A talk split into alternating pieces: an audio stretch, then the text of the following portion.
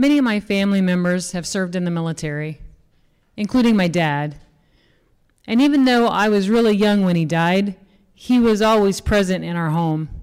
There were pictures of him in uniform and a statue that he received when he retired from the Army as a master sergeant after 33 years of service. And that statue seemed special or important somehow to me. It was a, a bronze statue of a soldier, and that soldier had a rifle in his left hand, and, and his right hand was raised as he was calling his fellow soldiers into battle. And I remember looking at that statue when I was little and thinking, wow, I wonder if my dad ever did that.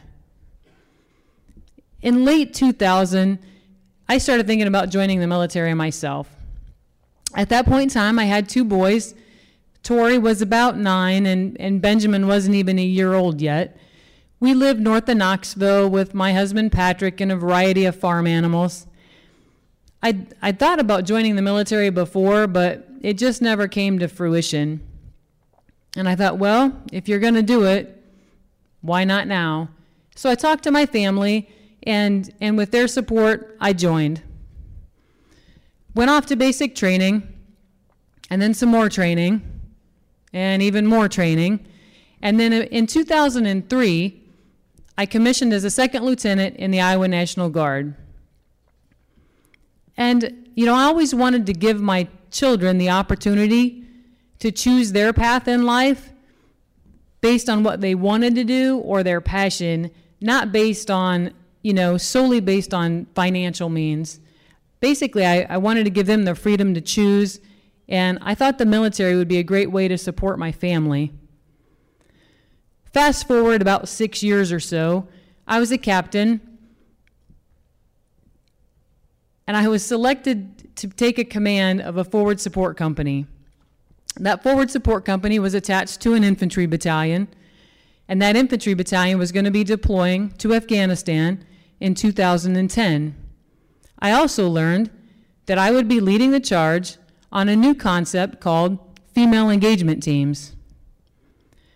The troops on ground in Afghanistan at the time, about 2009, were running into some problems they, as they went out into the villages, they could only speak to about 50% of the population.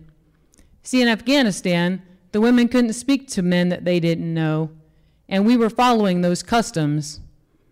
So, as they went out into the villages and tried to gather information about insurgents and to make things better for the villagers, they could only speak to the men.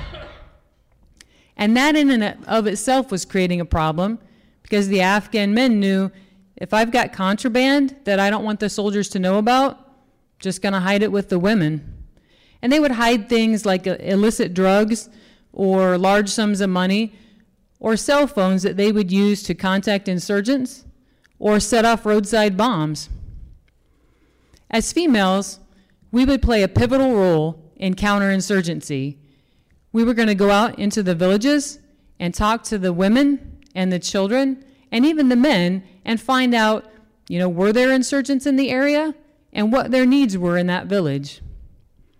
As I mentioned, the female engagement, engagement teams were new to the Army at that time, and we were all intrigued and we were all excited, but as the leader, I was a little worried. I wasn't worried about my female soldiers, I knew they could do it, but what I was worried about are these missions were going to be very different than anything that we'd ever done before. Typically, when we went on mission, we were in big, safe trucks. But these missions, we were going to be on foot. So the potential for coming face to face with the enemy had just increased for us. I remember very vividly in my first mission, we were going out into villages to do personal pat downs of the females to look for that contraband that I talked about. We, as we approached the village, again, we were walking, and I remember the smells. The air was permeated with the smell of smoke and, and sewage. They warmed their houses, of course, with wood, and they baked with wood. And there was no infrastructure, there was no plumbing. We heard the feral dogs barking, and, and the, the villagers used that as kind of an alarm system to alert them that something different was going on in the area. as we entered the village, the, the women, you know, they were, they were wandering about, and, and I remember thinking, holy cow, they look like they're dressed like it's biblical times. They were always in dresses and skirts, uh, layers, lots of layers, and they always had scarves on, uh, covering their hair, and usually, especially when we were in the village, covering their faces as well. We did find out that underneath those scarves, sometimes they had jewelry and even makeup on. We thought that was kind of interesting. The, the kids were always dirty, uh, they, like they'd been playing in the dirt, which I guess they probably had been. It's, it's really all they had. They were, they were really impoverished. The women were baking unleavened bread and they would carry water on their heads or maybe on their shoulders. So me and the, and the infantry soldiers approached the village elders and we talked to them and told them that we were going to engage the women that day. Well, as you can imagine, when we're all in our protective gear, we look just alike. So you can't tell whether we're a man or a woman. And the village elder looked a little confused.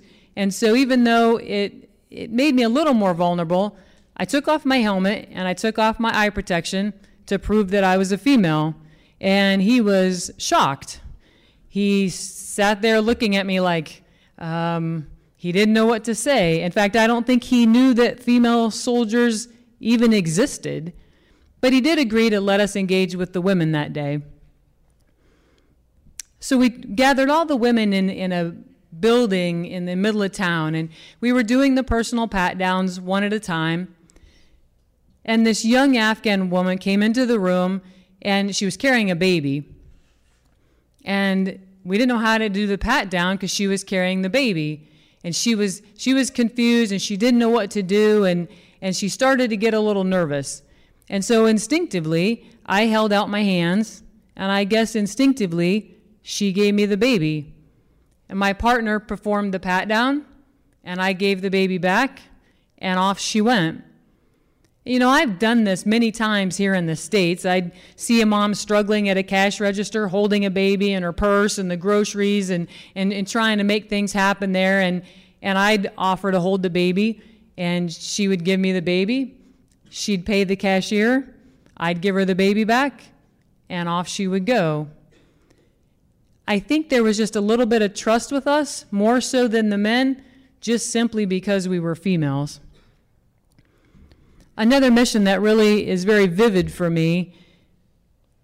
We were going into this village because we had learned that there was insurgents in the village and that they had planted caches of bombs and weapons either in the village or right outside of the village. So we wander into the village. We're pulling security. The male soldiers are talking to the elders and then they told them that we wanted to talk to the women in the village. Again, I have to come over, prove that I'm a female. I take off my helmet, I take off my eye protection, and the village elder is shocked. Once he gets over his shock, he agrees that we can talk to the women. So all the women in that particular village are gathering in the middle of town. And I'm standing there kind of waiting for them to get together, and I turn around and I see this elderly woman, woman, and she's crouched down on this retaining wall about 20 feet away from me. And she sees me look at her, and she motions for me to come toward her. And so I get the interpreter and I head over there, and I and and she's dressed in uh, again dress and and layers with grays and browns and and blacks and she has a scarf over her hair, loosely over her hair, but not over her face. And her face is very tanned and weathered and wrinkled. And, and she doesn't have very many teeth. I remember that very vividly. And she starts talking, and she's talking almost frantically. And in fact, she's talking so fast the interpreter can't keep up. He can't interpret what she's saying. He, he just can't keep up with her. And so I'm thinking, wow, we're going to gather a lot of information from this woman and, and help the village and, and help the soldiers that I'm with. And then all of a sudden, she just stops. And she's about three feet from me, and she motions to me to step toward her. So I did, kind of curious. And she reaches out and she puts a hand on either side of my face. Now, mind you, she's crouched down on a retaining wall and she, and so she's above me a little bit. And she puts a hand on either side of my face. And at this point in time, emotions kind of rush in because the women didn't initiate contact with us there. And I didn't know if this was a good thing or a bad thing. I didn't know if she was happy about this, if she was mad. I didn't know uh, if somebody was going to hurt me. Uh, I started to get uh, pretty anxious and, and almost to the point of being scared. None, nothing like this had ever happened before. And, and she, she reached down and she kissed me on the forehead. And then she just started talking again.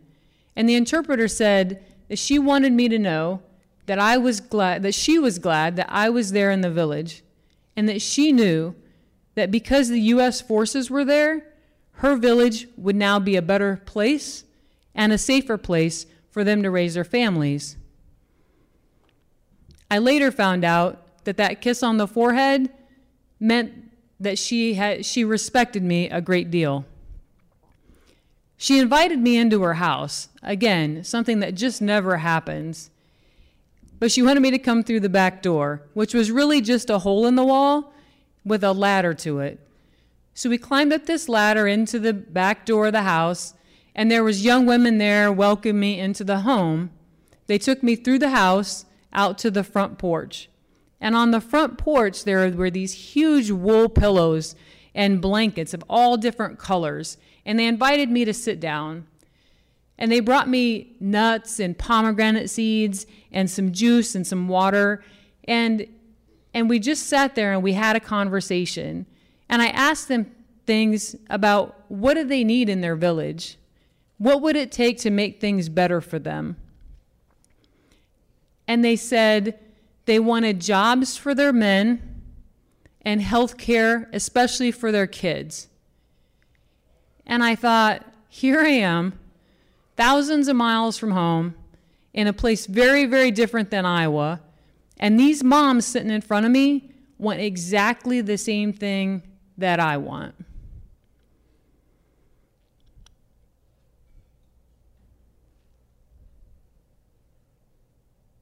Sorry. Sometimes when I tell this story, I'm literally reliving this story.